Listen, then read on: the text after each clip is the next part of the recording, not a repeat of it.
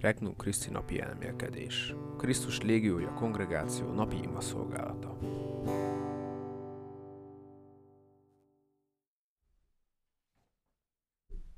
Tegyetek tanúságot rólam. 2023. május 15. Húsvét 6. hete, hétfő.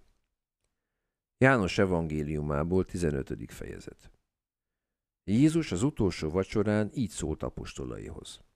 Ha eljön a vigasztaló, akit az atyától küldök, az igazság lelke, aki az atyától származik, ő majd tanúságot tesz rólam.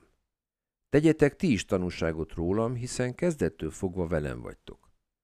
Azért mondtam ezt nektek, hogy meg ne botránkoztatok. Ki fognak zárni benneteket a zsinagógákból? Sőt, eljön az óra, amikor mindaz, aki megölt titeket, azt hiszi, hogy szolgálatot tesz Istennek. Így tesznek majd veletek, mert nem ismerik sem az atyát, sem engem.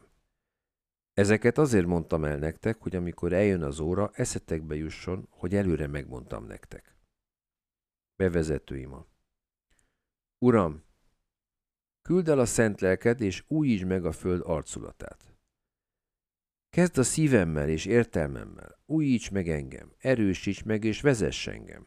Tegyél engem még inkább a tiéddé.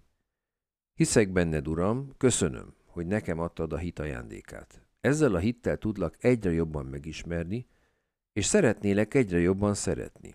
Kérlek, fogadd el ezt az imádságra szánt időt az irántad való szeretetem kifejezéseként. Kérés. Uram, ajándékozz meg szent lelkedbe vetett szilárd bizalommal, amely képesítesz arra, hogy tanúságot tegyek rólad. Elmélkedés 1. Az igazság lelke tesz majd tanúságot. Amint az eső és a hú lehull az égből, és nem tér oda-vissza, hanem megöntözi a földet, és termővé gyümölcsözővé teszi, hogy magot adjon a magvetőnek és kenyeret az éhezőnek, éppen úgy lesz a szavammal is, amely ajkamról fakad. Nem tér vissza hozzám eredménytelenül, hanem végbeviszi akaratomat, és eléri, amiért küzdöttem. Izajás 55. fejezet. Amikor a Szentlélek kiárad ránk, bennünket is képessé tesz arra, hogy sok lelki gyümölcsöt hozzunk. A Szentlélek az egyházban és az egyház tagjai által hoz gyümölcsöt. Éppen ezért lehetünk tökéletesen meggyőződve arról, hogy az egyház az idők végezetéig hűséges és gyümölcsöző marad, mert a lélek jelen van az egyházban és tanúságot tesz. Az egyházba vetett bizalmunk megingathatatlan marad a történelem megszámlálhatatlan viharai közepette is, amelyek az idők folyamán tomboltak ellene, mivel az egyház biztos alapokon nyugszik. Isten hűséges. 2.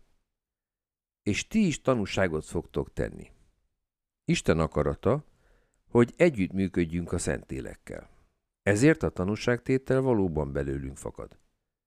Menjetek és tegyetek tanítványom már minden népet. Máté 28. fejezet. Tanúságot tehetünk szavainkkal, de legfőképpen a példánkkal.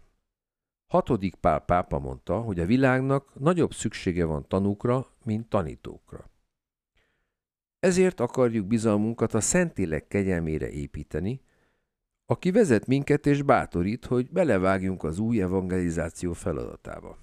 Ennek útja, hogy a Szentélekre hallgatunk, és azt tesszük, amit ő mond nekünk. A Szentélek vezette Jézust és az apostolokat is. Sugalta nekik, hogy hova menjenek és mit tegyenek. Segítségével tudtak helyt állni és tanúságot tenni a nehézségek és a szenvedések között is. A Szentlélek segít bennünket is a tanúságtételben. 3. Ki fognak zárni benneteket? Gondoljatok a tőlem kapott tanításra. Nem nagyobb a szolga uránál. Ha tehát engem üldöztek, titeket is üldözni fognak. Ha az én tanításomat megtartották, a tieteket is megtartják. És ezt mind az én nevemért teszik veletek.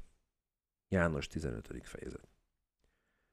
Mivel Krisztus tanítását sokan elutasították, sőt, még akár hatalommal is ellene fordultak, Manapság is sokan el fogják utasítani. A bűnös világban szakadást okoz Isten szavához való hűségünk. Isten igéje fény.